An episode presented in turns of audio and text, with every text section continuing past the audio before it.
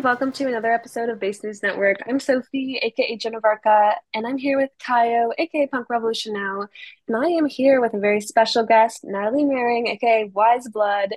Hi, Natalie. Thank you so much for coming on. How are you doing? Hi, thank you so much for having me. I'm doing really great today. Yay. Awesome. Yay. Oh, So, I it already is. Yeah. I already told um Natalie this before we started recording the podcast, but I'm going to say it again because I want the audience to hear, just to really embarrass Sophie. When Sophie and I when Sophie and I first met, and we were just before we were dating, before before Sophie even knew it was a feasible thing that we would date. We were talking about our favorite like m- interests, music, movies, etc. And Sophie told me her favorite artist is Weyes Blood. So Yes. yes. Oh my gosh, Surprise. I'm so flattered. Well, Sophie is my favorite meme artist, That is and so I am sweet. I am so grateful that you turned me into Jack from the Titanic because that was a huge moment for me. It really was. Oh my goodness. That was that was actually when I was first learning Photoshop and I was like, I need to do this. Luigi, Is that your dog? Hi. Oh, hi. Mm. Perfect. And Uh, 127. Keep the rest. Thank you so much. Great. Uh, just a signature before you go. Sorry, guys, I just got my weed delivery. I'm doing a You're podcast. Very I told the guy I was doing a podcast. He thought I was so cool. Oh all goodness. right. All right. Okay, now we're really cooking. Now we're cooking. Now, we're we're cooking. cooking. Yes, so thank you for calling me an artist. That's very sweet. Um, Of yeah, no, that was one of my, that was when I was first learning Photoshop, and it actually now I'm way better at Photoshop, but I'm still surprised it turned out pretty good. And yeah, I And think oh, and I don't know, you just fit it so well. Just yes, that that was a very good meme. And just to make Sophie a little bit more embarrassed, the Oh, day God. that you retweeted or reposted the Titanic Weyes Blood meme that Sophie made was also like one of Sophie's like best days ever, and it was like a Oh big- my gosh. that was a big So was big- embarrassed. Oh, Thank you. cool. I'll be I'll Well, be yeah. posting that for for for the rest of time. Thank you. That's so sweet. So, yeah, now I'm getting emotional again. But yeah, speaking of getting emotional, we, uh, we just got done watching your new music video for God Turn Me Into a Flower, and it was just beautiful. That was directed by Adam Curtis, is that correct? Yes. Legendary uh, documentarian. I think this is such a like fitting collab. I I'm just just really blown away by it. I just wanted to know like how did you get into conversations with Adam to to do this and how do you feel like the images you you included in here how, well how did you pick them and how do you think it relates to the music in general? Well, it was kind of like chasing a unicorn into a valley. Like I proposed the idea to my manager at the time and I was like, I think we've got to find this guy because I'm such a big fan and I feel like his documentaries are already there's such a poetry to the way that he uses the archival footage. It would be like the best music video Mhm. ever. And our first thought was to try to do it for Wild Time. And I remember Oh. um, Adam really liked that song, and he was re- he really wanted to do it too. And I flew, I played a show in London, and we had this meeting, and we were gonna, you know, talk about editing some footage together. And then he got really busy making Trauma Zone, which is his new documentary about Russia. And then the Mm. pandemic happened.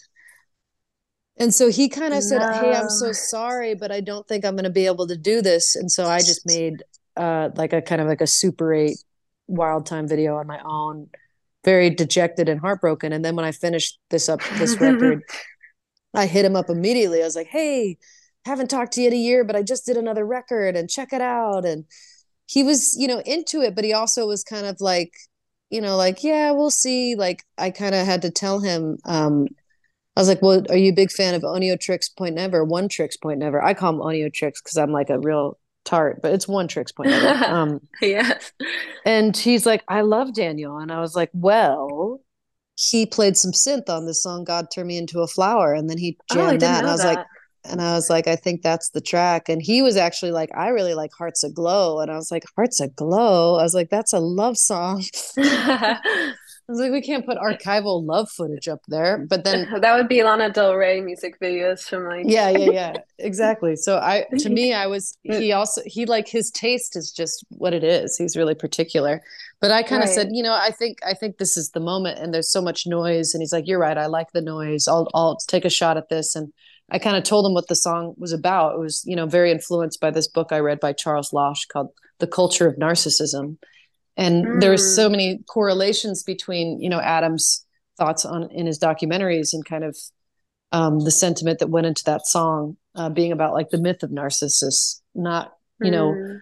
not really about you know we think of the myth of narcissus as like he was so vain that he was just obsessed with his own reflection but the real crux of the myth is that he didn't realize the reflection was himself he didn't recognize himself um, which i think is like kind of Mm. you know the the dystopia that we all experience as human beings in this modern society i think is really close to that where there's this kind of sense of scarcity and yearning for like external domination and power and hoarding of of resources.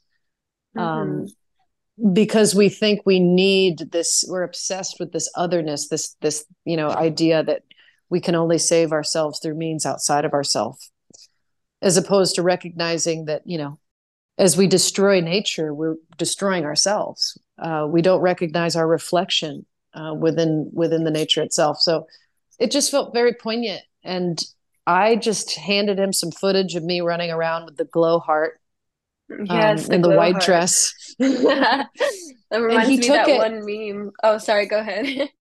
oh which meme no we got it we got No, anytime I- meme think- comes up we got to talk about it I can't help it. Well, there's the I think you put it out to Twitter. It was like it was like Weyes Blood and hearts aglow, and there was like a mannequin that like looked kind of weird with the like dress and the like glowing heart. Oh yeah. Yeah, there's been a lot of weird ones. But um but yeah, I'm sure. basically he chose all the footage. He has access to the BBC archives. So he Oh goodness. actually, you know, really made the video and put it all together. And then there was like a big kerfuffle about getting it released. And so I just said, we'll just play it live and it'll be this like immersive experience. And we did that all year. And then finally I was just like, fuck it, putting it out. Don't care what nobody says. Well, Hmm. I'm glad you did because it's Yeah. really just gorgeous. What I like Oh, about that thank you. story is it sounds like you two both had creative visions that like you s- both stuck to. Like he wasn't willing to kind of do something he wouldn't be proud of. You weren't willing to turn it into something you wouldn't be proud of, and you both like found a middle ground that like you both like were excited about. You know, it's not like he was gonna just pick a song that you're paying him a lot of money to do, you know, and you're not just gonna roll with whatever. Like it's it sounded like a like a like a, and I feel like it was, reflected really well in the music video too, given how emotional it is, and I feel like it's definitely a song with that you know just really awesome crescendo.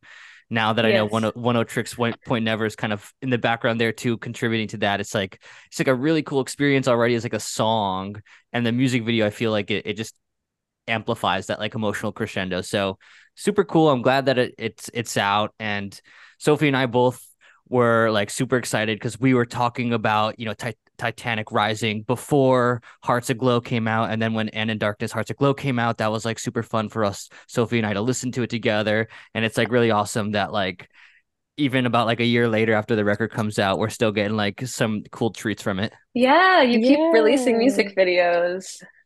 Well, yeah, I It's- think I think I've just kind of gotten a handle on on how to make things happen, and I think that like kind of mm-hmm. post pandemic, we were all a little gridlocked. It was like very difficult to make things happen, and people were Mhm. really exhausted.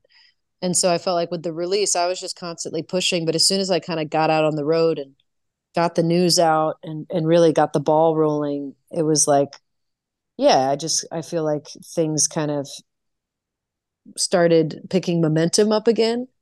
And it was like I could, Mhm. you know, be like, I can put out a video whenever I want. I don't care what people say. Like, there's no such thing as any kind of like, you know, protocol for music these days. It's just the Wild West. So I got a little more confidence as the year went out. And I was like, yeah, it's like anything goes and an album can live as long as you want. That's Yeah. amazing. Absolutely, yeah. That's something people ask me about. Like, I'm not at all like a big musician. Like I have like you know a few like punk projects and do like music reviews on my YouTube channel, and people ask me about like the music industry, the music industry, and like I always just tell them like it's just kind of doesn't really it's like not really a thing. It's just kind of everyone is just doing their like just doing stuff. There's no like formula. There's no, you know, I mean, obviously there are there is there are like agencies and labels that like kind of help, but there's really no, you know, like rule book of follow these steps as an artist. It's it really is like for at least for like the indie scene that, you know, to, to me that's kind of how it seems to me at least. Yeah. Yeah, I think it's it's definitely changing with the the technology and changing with the culture to the point where it's like you should just do whatever you want. I mean, obviously there's like strategy or something, but I think for the most part labels are dying. Absolutely. Yeah. Well, Whoops. so whoopsies. What- yeah. I mean, they'll be they'll be fine. Uh, The the labels that will be the most fine are like nice, like kind of legendary legacy labels that have a great back catalog. Um, Sub Pop, my label, kind of being one Mm. of them, like because they have a great Mhm. history that, and people will always be streaming their back catalog. But I think, yeah, as far as like breaking a new artist and and doing new stuff, it is pretty wild. You kind of just got to be a bit of a Mm. cowboy. Absolutely. Speaking of Yeah. cowboys, speaking of cowboys, oh, where are you Um, going with this one? I I was just gonna bring up the uh the I feel like I feel like the ultimate like cowboy Wild West record that came out last year besides Hearts Aglow was the um the Minion soundtrack. oh my god. Yeah, true. Wow. Yes. So- as meme, as memers, we really appreciated that.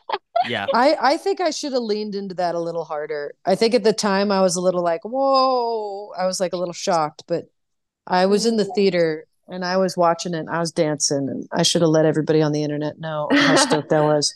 It's never too late. I was just I know Like you I could I said. just say Minions anniversary, just come out and be like, hey, remember this? Yeah. Yeah, Sophie and I were saying like I'll post those. that's got to be like the funnest project as a musician you could possibly be like invited to. Was like how did it work? Did someone reach out to you like, "Hey, we're putting together this like soundtrack. Do you want to be on it?" Or was like, did you... yeah, it was Jack Antonoff who is a- yeah, big old producer. I think he just, you know, knew that it was going to be a 70s nostalgia vibe and was, you know, Linda Ronstadt, that Linda Ronstadt thought, song is a kind of a Mhm. big part of the plot.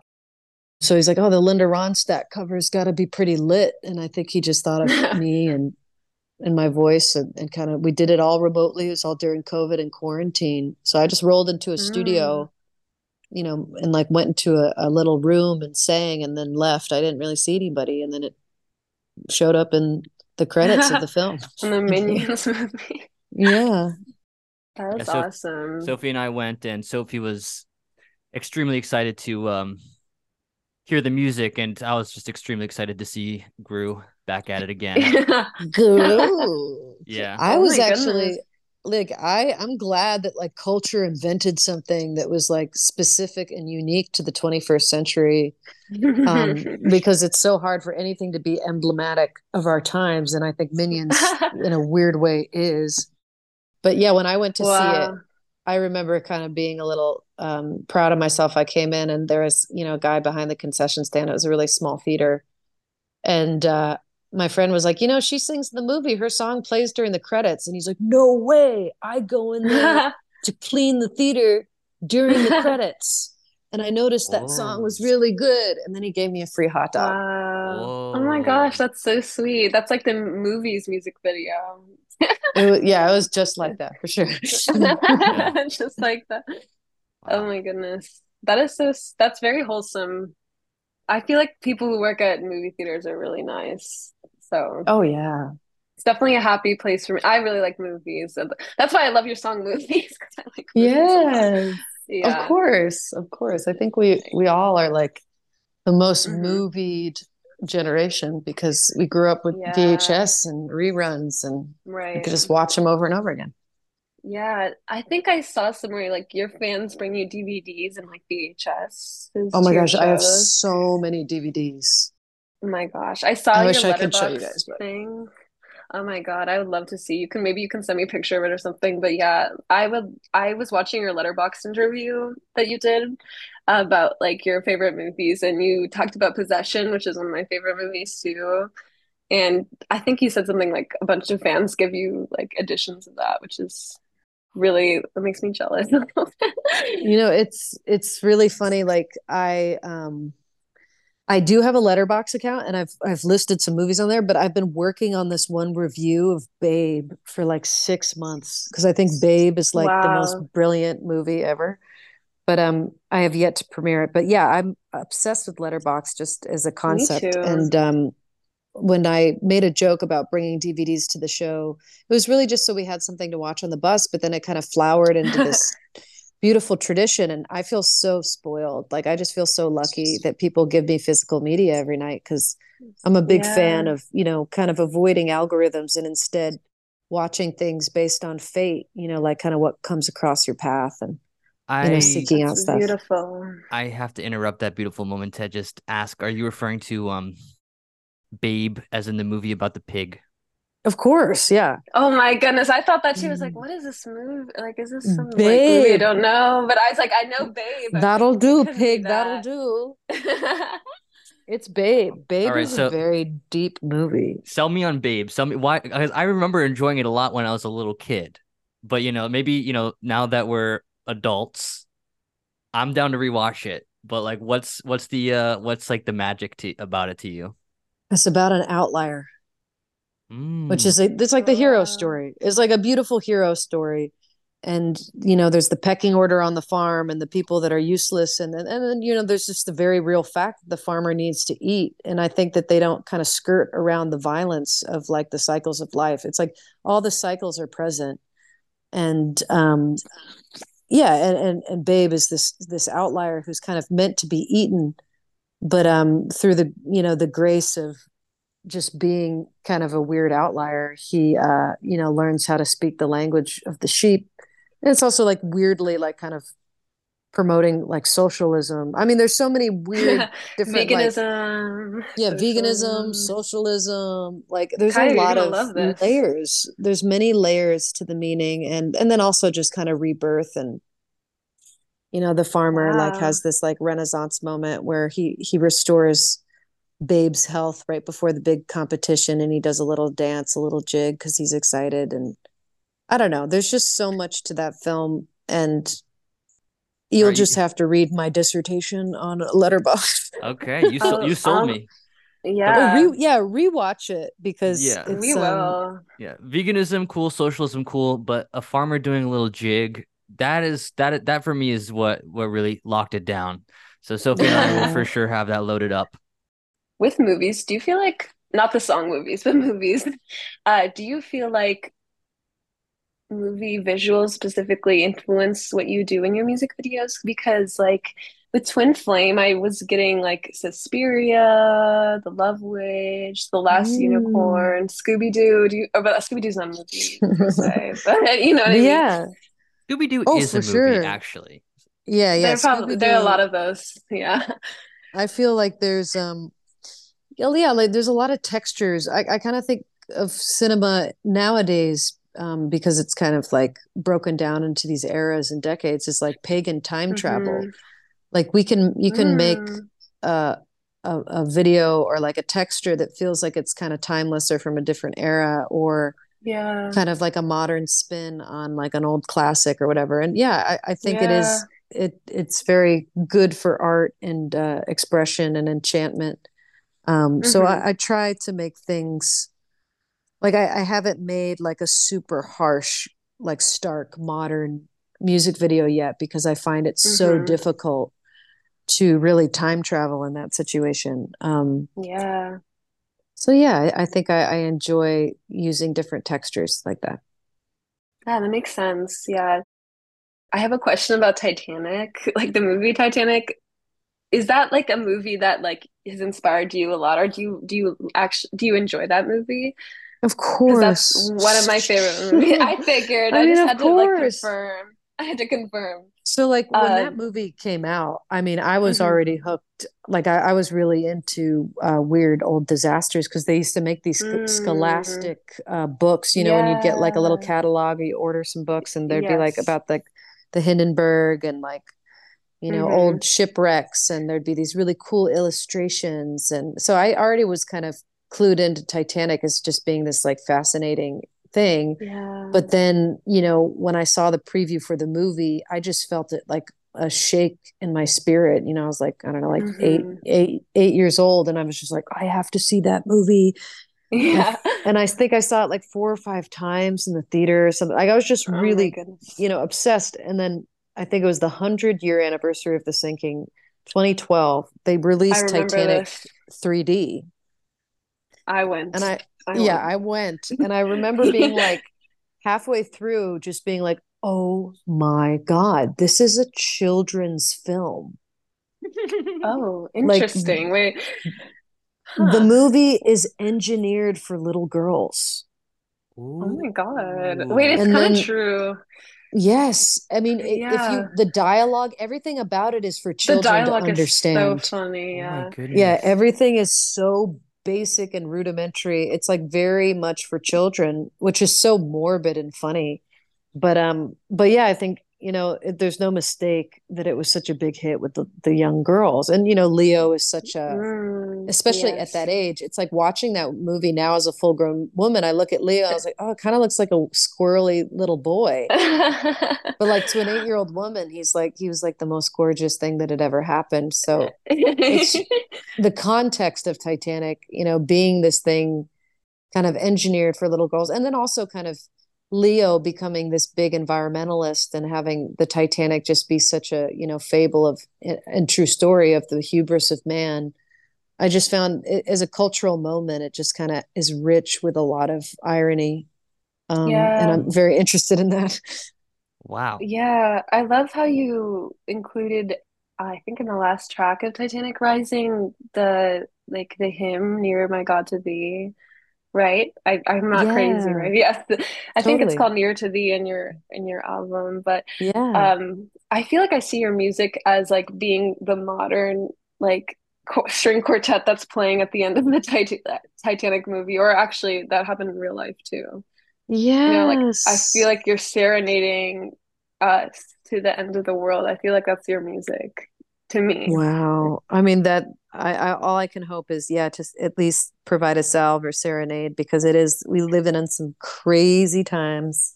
hmm It's definitely topsy topsy turvy. Yeah. I I think this was I'm really happy that this was the week we're doing the the Weyes Blood interview because I'm so glad that Sophie and I get to get get a week because we, we you know we we we do a lot of stuff on our podcast. A lot of it's talking about the news and last week's episode was depressing enough that if Sophie and I like it's just like such a such a pleasant thing to get to to interview Weyes Blood instead of um having to like you know just be on our on our phones taking in every like depressing piece of information to to talk about on a podcast so Yeah. yeah no and i think it's really funny what you said about titanic being a children's movie because sophie has sent me so many pictures of her when she was like eight years old however old she was just like with so many titanic like what did you even have just like posters I'll, dvds I'll send you the picture, Natalie. Yeah, basically all of that stuff. Like I had the Heart of the Ocean. I had like it, yeah, like the Heart of the Ocean. Like it was like a, it was like ten dollars from like a costume shop. But Wow, know, that's so I had- funny. I'll send you the picture. I posted on Joan of Arc sometimes because it it speaks for itself. Like the meme, it doesn't need. I don't need to make it a meme because it's already meme. But yeah, no, I was obsessed with Titanic. I remember I was so obsessed with like the Irish flute in the sound. I love the soundtrack. I was Oh, obsessed with the- it. Well, Celtic stuff. I mean, that's just magical. Yes, Yeah, anything. Celtic is quite magical, and they really played into the Celtic uh, qualities. You know, because it was Yeah. the Irish people that built the ship. that's right. Yeah, James Horner, the composer, he died in a plane crash like ten years ago. It was really sad. Oh but anyway. What? I, didn't know, it's about such a fitting. I feel like that's kind of a fitting and like a sad and ironic end for Wow. him. But Better anyway, than he- imploding in a submersible. Sorry. Oh, Yeah. Sorry to bring it up. Yeah. Sorry to bring it up. Well, I, mean, thought of you. when- I thought of you when the submersible thing. Happened. I think every every Titanic stand was having a really rough day. That was just the very Yeah. heartbreaking, kind of like morbid, Yeah. sad day for Titanic That's exact- people. I know because when that happened, I was a lot of people were saying like, why would you ever want to do that? And part of me is like, yeah, like how could this is terrifying. I I can't imagine doing this. But there's another part of me that uh, really wants to see it, and I feel like it would be just an otherworldly, like ethereal experience. But I I I I understood why to an extent why they'd want to see it. Just because Yeah, no, Titanic I is so important to me. I you know, I think I think anybody that's become obsessed with the event because there is like there is this weird gravitas to the whole thing. And you know, the more you research into it, the weirder it gets. Like if you look really deeply, there was a novel Yeah. that came out two years before um, about a ship called the Titan that Yeah. you know you know strikes an iceberg and, and sinks on its uh, maiden voyage so it was like it was this weird almost like predestined event Yeah, uh and. Yeah fateful and I, I think people become obsessed with it in this way that they don't with the lusitania or these other kind of tragedies um there's just Perfect something about it that's like yeah weirdly um resonates with people even now. And I think that, yeah, there is something kind of sad about, um, you know, kind of combining that with tourism because tourism Mm. Is different than science and research. Like if you looked at the difference between James Cameron's uh, submersible and the Mhm. submersible he he had built, um, James Cameron was interested in preservation and research and actually getting there. I mean, I think he spent ten million dollars to make that thing um, Yeah. functional. So yeah, there's it's sad when things you know become very meta, where it's like the hubris of this you know kind of pioneer gets like we get to add a little grave on top of this larger older grave and I mean, what is more human than that? I don't know. Like, I just think the two It's- things are weirdly synonymous. Yeah. It fits right into like the themes I think you explore a lot in your music, if I'm correct there. But you should, you should. This is a dark joke, but I feel like you should create like a follow-up album called Titan Imploding. Is that too mean? I'm sorry. No, I, I what I'll do Edgy is uh, we'll make we'll make a secret uh, EP Yeah, on about this about the submersible and the lesson to be to be gleaned. You know, Repeating history. Oh my God, that is I so hate beautiful. it. I, I'm sorry I brought up the submer. I just like how can No. you? I'm sorry, and I, I mean, No, I, I wasn't expecting it, but I'm glad it went to this because I, when the submersible happened, I could not stop thinking about it. We all need, we still like all need a little bit more therapy, just all of us a little bit more therapy to get our last thoughts and feelings about the event out. So this is our, Yeah. our, our therapy session. It's true. And and I will say fascinating as a cultural moment to witness uh, what has become the most, you know, kind of relevant form of news is like I do think the irony in it made it that much more of a hot topic for people. Yeah, Um, for sure. That it's like as it's like our medium of communication as a culture has become kind of entertainment and memes yeah, so definitely. I think I think there's there's this you know weird traction that that story had because of its strange kind of meme value. It, it was just yeah, and and and witnessing that happen like kind of on a huge scale. It's like we have so few shared experiences as a culture now because there's just so much you know instability everywhere kind of happening all at once. There are these big like you know news cycles and events that are happening but that was like this weird moment where everybody was tuned in on you know like f- four people or something so it's very interesting definitely. I know it, it's it is ultimately just very sad, and I feel terrible about the the kid on there. Uh, oh god yeah yeah, that's so sad. Sorry, not to be All right. sorry about that. It's okay. Anyways, We talk, we, yeah, it's a news podcast where we can get dark here. It's all good. we can get dark Yeah, it's Speaking okay of- I yeah. this is my dream to just talk to you about Titanic. Honestly, it's like oh yeah and I, I you're like say one Oh, go ahead. Sorry. well just just on the the topic of you know to the submersible builder's defense i forget his name Uh, Um, the man, Oh, wait. yeah, yeah, Yeah. the man that invented the parachute uh, jumped off the Eiffel Tower with his first prototype prototype of the parachute, and there was some kind of Mhm. malfunction, and he died. Mm. I saw, I've seen that famous photo where he's like about to jump off. It's really Yeah, and top the 10 parachute, moments before disaster. yeah, the parachute ended up working out, and you know, that's that's this just like part of the uh This is just like uh the story. this is just like Gru from the Minions. I actually don't remember if that happened. I don't know if that I just wanted happened. to I just wanted to bring the Minions back up again. Sorry. Okay, yeah. Well, I, I can also bring up some good Titanic news, which is that Oh, uh, there's a Oh. Titanic exhi exhibition that's kind of like making its round in all American cities where they have like a reproduction of the Grand Staircase. Oh, you got to take a photo, or have you already? I have. It's it's on my page. Oh, I think I've seen Um, that before. Yeah, I said something like, you know, I wish I didn't smoke that shit, or like I tried. I like in my very See, like you're weird, a memer. yeah, but like in the most like peripheral way possible. But um, Mhm. yeah, the exhibition is is cool, and there's one where you can even put your hand in some water that they keep at the temperature that the water was Oh, the night the ship sank, which is apparently very very cold. Um, Mm, it's just so sad. It's just so sad. can I just share one more Titanic story and then we'll move on? Of course. This is Well, I wish I could keep talking about it. Yeah, but Yeah. yeah, keep going. My favorite thing about the Titanic was the baker on the ship. Um, I forget his name, but he Oh. he they feature him in the film. He is the guy in the white suit drinking whiskey who rides the hull of the ship down with Rose and Jack, like an elevator. Oh yeah, yeah. Is, So- is he with the woman who like looks at Rose and before she like falls or whatever? She yeah. lets go. Yeah, yeah, yeah. Um, Yeah. but no, he's he's in the white suit, kind of standing on the back of the ship with them.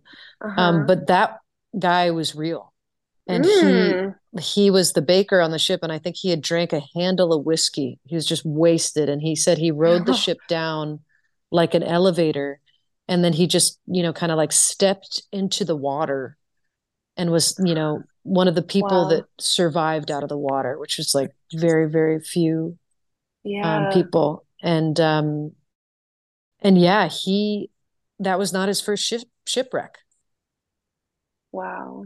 he had survived another sinking as a child yeah Oh I think there might have been, he might have been a part of like three or something. Something insane. That's like being struck by lightning like twice or whatever. Exactly. Like and and it's just so fascinating. Um that that story of survival and that like that weird kind of like, you know, if you're not like stressed out, it somehow, you know, saves you. But um very interesting stories.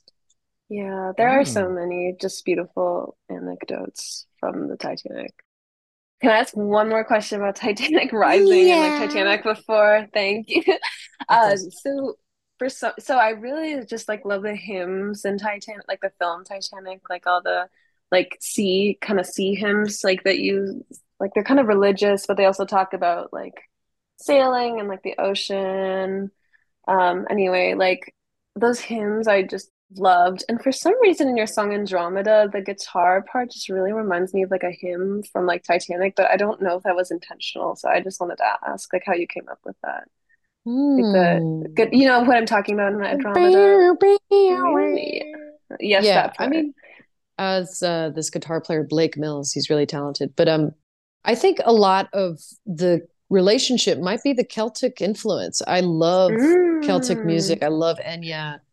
I mean, I love the the you know like the chieftains. I love um, so much Irish music, and I you know I'm a big fan of Barry Lyndon to the the Stanley Yeah. Kubrick film. Um, so yeah, I just think that that's just been uh, kind of interwoven into the melodic tapestry of my songwriting a little bit, and I think you can kind of hear it sometimes. Mm.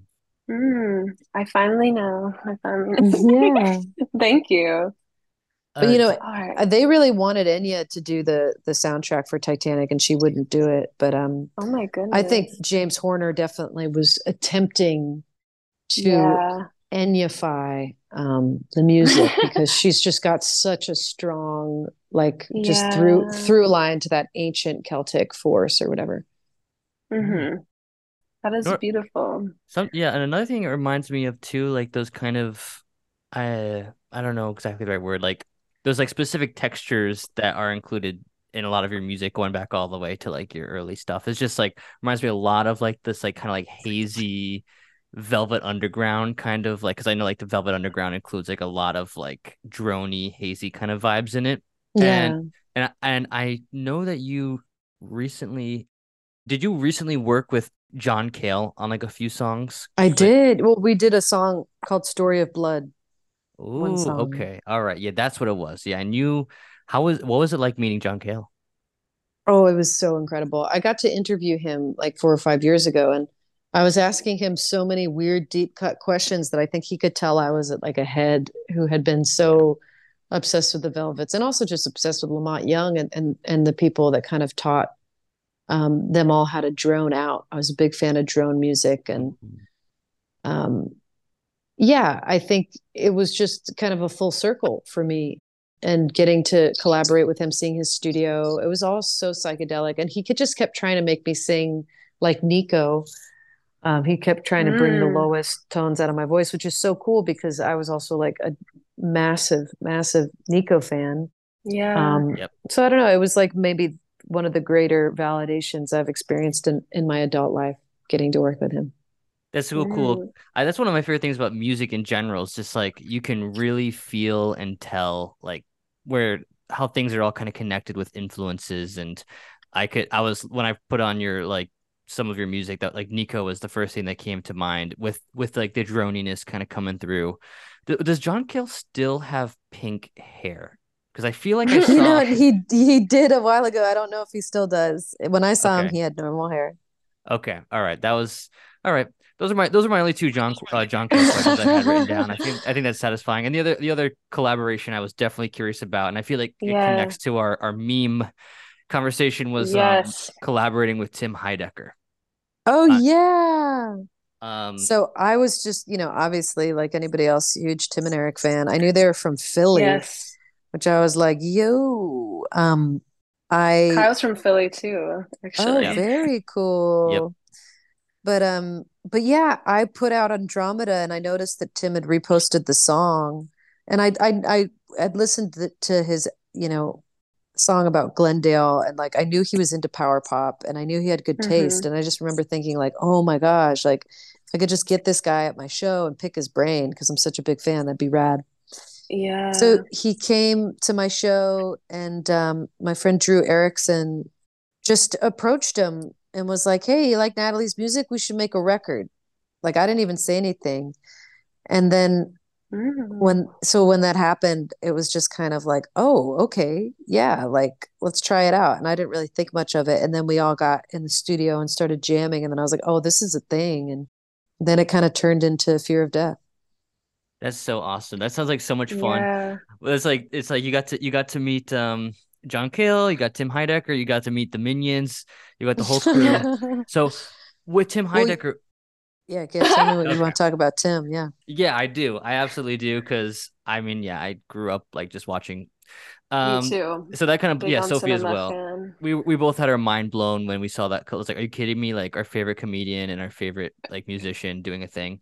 So Yeah. what what was like what like what was that like? Was he just like as funny in real life as he usually is like on his shows? Like what like I don't know because his music I think is very pretty heavy. You know, I, I thought Fear of Death was like it was pretty moving. Um, Yeah. So he's obviously someone with like a lot of like emotional depth too. So what was like kind of like jamming with him like? We're jamming. I wanna jamming with you. Sorry, when any, that's all I hear when anybody says jamming. Um, I mean, he's hilarious. He always has to be on. He's always making funny jokes. He's always talking in some ridiculous accent. Like he's such a funny guy that like it was heavy, but the and the earnestness was very real, and the music was really serious. But it, he's just such a barrel of monkeys, no matter what. I don't know. Mm, He's very funny. that's awesome. Yeah, big Yeah. fan of him too. I'm actually performing or like they're doing like a this panel thing in LA with like meme people that I'm doing and he's Tim Heidecker's also in the lineup, which is like shocker. I don't know how they got Tim Heidecker at this, but I'm so excited to like meet him. I'm gonna be Yeah. so starstruck because like I'm for me personally, I'm, I'm a big On Cinema fan. Yeah, I mean, and also I just think Tim and Eric single-handedly changed the landscape of culture as we know it. Memes Like too, it just, yeah. yeah, I mean, like it all kind of starts there. They were like at the dawn of like that kind of dark comedy meta, yeah, like kind of public access dementia zone. I, I think Yeah. everything else was like completely irrevocably changed after they came on the scene. yeah. Hmm. I feel like you get a lot of credit for being an amazing musician, but I think I don't know if everyone realizes that you're very funny and you like comedy and like I think you you post memes like at least on Twitter like there's that one one of my favorite memes I, I'll call it a meme where it's like you you're it's like one of your tweets it's like I'm on here reading your tweets and not saying anything and then it's just a selfie like that is such a funny meme to me like Uh, Yeah, it's funny how that one really took off. Um, it, it's like, yeah, when something really takes off, it's out of your hands. Like people started using that image for things that I was like, oh, that doesn't represent me. But it was really, really cool that it did take off and that, you know, I was just telling the truth. I was just reading people's tweets and I was I was scared to tweet. Yes, that was a very, very funny tweet. Um, how often do you browse, um, I guess social media in general, out of curiosity? Oh, just I'm just like every other person on the planet. Just wake up and check it out. It's really bad. I'm trying to get better. Um, Yeah. I I try not to do it before bed now. I'm trying to keep my melatonin intact. Um, I'm not really on TikTok. I'm not really um, satisfied with the algorithm that exists for me, which is, I guess, kind of a Mm. relief. If it was really good, I'd probably be in trouble, you know. But like, I actually, you know, as things continue to evolve and change, I miss the old classic meme days a lot. I think that the you know mm, TikTok and Reels, like everything kind of turning into a 15, 15 second video is fun and cool, but yeah I just kind of miss stationary memes and I don't get as many as I used to in my feed. I totally agree. I'm- I I'm not much of a video meme person. I post them, but they're usually not my own memes. Like they're usually fi stuff I find. TikTok is like a whole new thing. Like as far as like being funny on there, I don't know how to do it. I will say the one like video meme that was funny was those two cats where that black cat is just looking at that cat and the other cat's saying something and turns around like like they're like a couple. Do you know what I'm talking about? Like when your man Yeah, is I've seen that one. That's a classic. that one was good. Do you have any other Um, favorite memes? Yeah, there's this one I have of this guy passed out in a little ball, like by the toilet, and it says, like, uh, when you're all spun out after the Tool show, and it's like, uh, it's a Fibonacci spiral. Oh my Um, goodness. Hmm. Fibonacci sequence spiral being like, you know, the golden ratio, like all this funny esoteric stuff. That one's quite good. Gotcha. Um, I save, I save all the ones I like, and Mm. they're on lock. I mean, there's one of like Miley Cyrus is a big green M and M, and she's like, Oh, that it one, just says things things are always happening or something. And Yeah. um, I mean, honestly, at this point, I should just like kind of go through the last six years and pick all the my favorite ones. I have made some, You have. and they're like they're pretty raunchy and funny, but I kind of keep them. I haven't publicly displayed them. They also they they're the meme style of four years ago, which looks pretty radically different. So if I did even bust them out, they'd be like, that looks weird because it's quite old at this point. Well, Um, the but- turnaround, like, it's probably cool again now. Like, there's it's just like fashion or mu music or film. Like, there's always like, you know, they're revolving trends, right? They're like, Yeah, You know, I like will have we- to send you those, and Oh, you could please rate do. Them. You could rate them. them and tell me if they're bad or good. I'll tell you, I would love to. I'll be honest too. I will. I'm. I would love to see them. Sophie's a big help. That's that's for sure. That's um I feel like you. Sophie Sophie thinks in terms of thinks in terms of memes.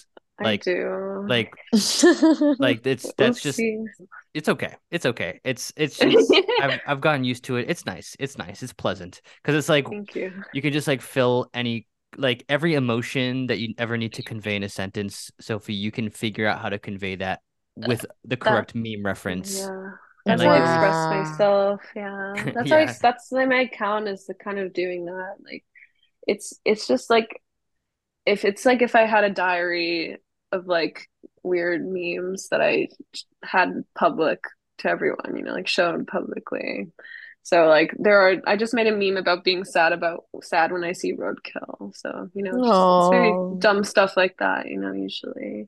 Or of it's course. or it's other things. I don't know. I do a lot, but I it's very pers it's very personal. So like when people say like I I have a I have haters, you know, like people who don't think I'm funny. It really hurts my feel it hurts my feelings because it's like, oh my God, that's that's everything. That's all of me.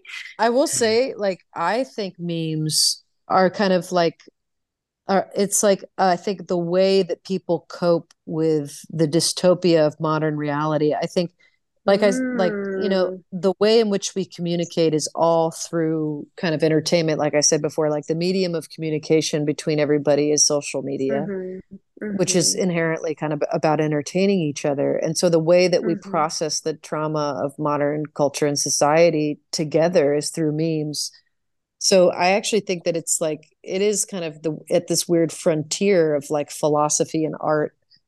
And Wow. even though there is a there is this, you know, disposable kind of element to it, it is I think a very poignant medium. I, I do think that it like actually Wow. has value and I kind of take it seriously. I don't know. I think it's cool. Mm, I'm about That's to very mm. sweet. I think I'm about to DM you some memes because while we were Oh, talking, I like please do. Yeah. I started scrolling and I was like, oh, I gotta send her some of my recent favorites. Because you know, like please do. what's so beautiful about the memes is like you can never have a favorite one because then there'll be another one that's like weirdly more relevant And they play to on each other too. They're always recycling the same phrases and like images and it turns into something completely different and the same at the and all the same at the same time.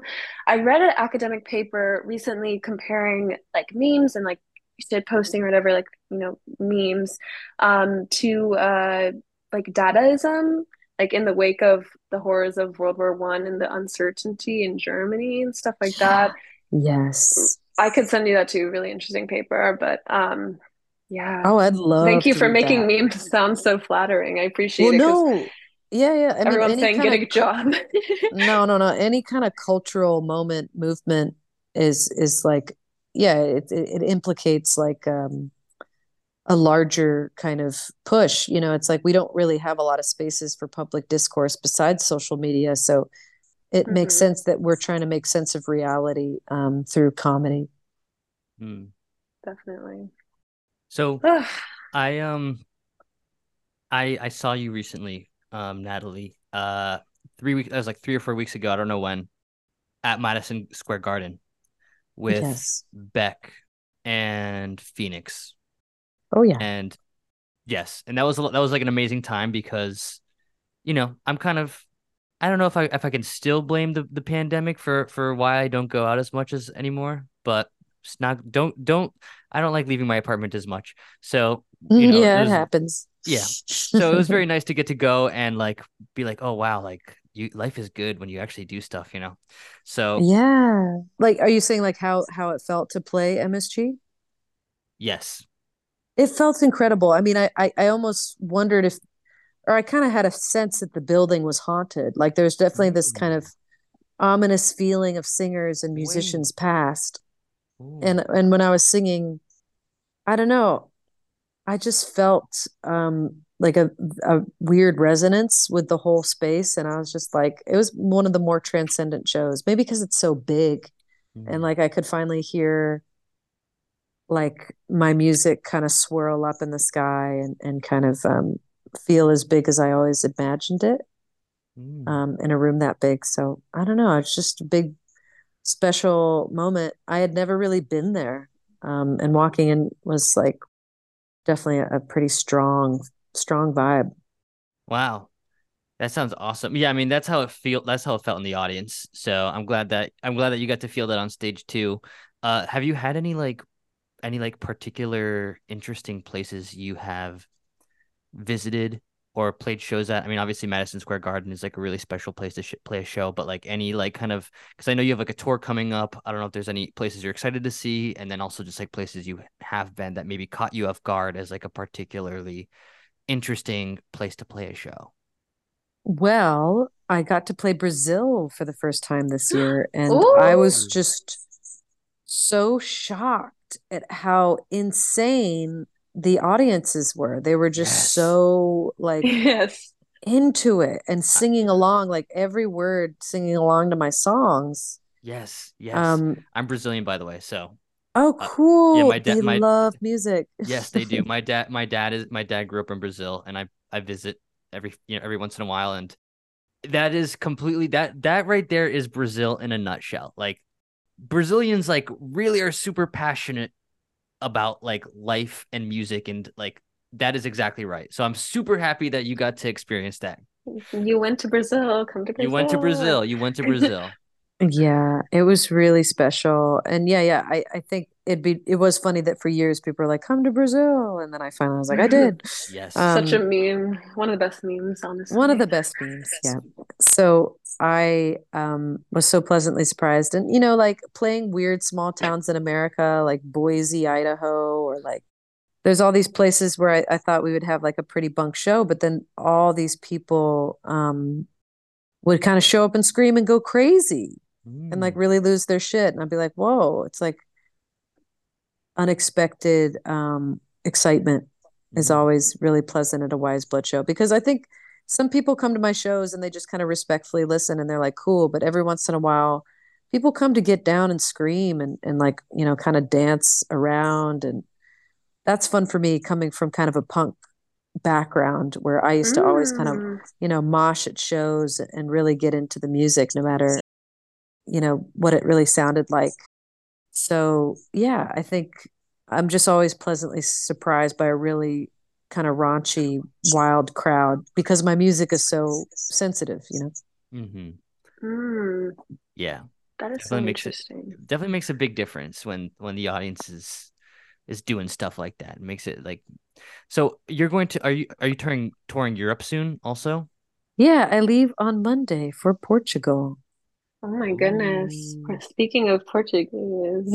I know, right? Yeah. Um, gonna decompress for some crazy jet lag, and then we're gonna play Lisbon and then head up to Spain, and yeah, that's the plan. And then I go back to South America actually at the end of the month. I'm going to Santiago and Buenos Aires. Oh, that's so fun. You've been all over. Like, how has that been? Like, is it exhausting to tour? Is it really energizing? Both? You know, I think it's both. I think at a certain point you have to kind of, you know, reach a point of radical acceptance when you're just like, okay, this is just gonna make me a weird person. Like I'm not, you know, to bring it back to Mm. unicorns, like I am the unicorn. You know, I'm never home. I'm always having these really weird experiences. It can be really isolating and you feel like, oh my God, I can't like, you know, run with the other horses. But then you kind of get to a point where you're like, no, I get to be the unicorn. Like I get to have this extremely unique, weird experience. And I'm just so grateful that um that I get to sing in front of people and you know do what I love. Hmm, that's awesome. Mm. All right, looks like we only have a couple minutes left. So, Sophie, I don't know if there's any. All right. I know, I know. Um, Yeah. do you have any like final questions, Sophie, that you really want to ask before we wrap it up? Ooh. Oh no, now I'm on the spot. I could, I could, Um, I could jump in and try to think of something too. I probably have a million questions, I was just gonna ask. I was, yeah, I know. We, I, I, we, I want to talk more about Titanic, but my, my one question was, what is your simple question? Your favorite instrument, and then the all other question is, what instrument do you find most useful for you in the songwriting process? These days the piano um Mm. because I just really love um the chordal structures and harmonies you can kind of stack on the piano the way it's set up. But as far as like the most useful, a guitar is just so infinitely accessible and portable. And you could just really bring a guitar anywhere and jam. And you can kind of do the same thing that you would do on a piano and a guitar. But Yeah. I'd say it's like pretty tied between those two instruments for me.